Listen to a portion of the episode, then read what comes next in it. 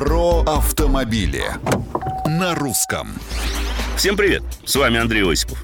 1 апреля, и это совсем не шутка, вступает в силу новые правила сдачи практического экзамена на получение водительского удостоверения. С этого дня проверка навыков новоиспеченного водителя будет осуществляться исключительно в реальных городских условиях. То есть маневрирование по площадке с различными упражнениями уходит в прошлое.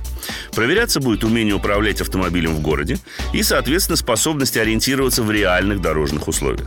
Более того, абитуриенту заранее никто о маршруте не сообщит, а в машине может находиться сторонний наблюдатель. Тот же абитуриент, кстати.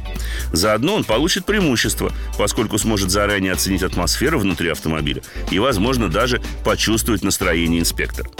Как бы то ни было, но проверка уровня вождения в реальных условиях – это, безусловно, шаг в верном направлении. Главное, чтобы действительно проверяли, как человек ездит, а не то, как он медленно ползет в правом ряду, шарахаясь от всего и вся, при малейшей опасности. Мол, это мы не проходили, это нам не задавали. Водитель должен быть, как пионер в советское время, всегда готов к любым ситуациям. Только вот именно этому в наших автошколах по-прежнему не учат. И хорошо, если на практическом экзамене это будет выявлено, чему реальные дорожные условия только поспособствуют. Хотя кардинально система подготовки такой подход едва ли исправит.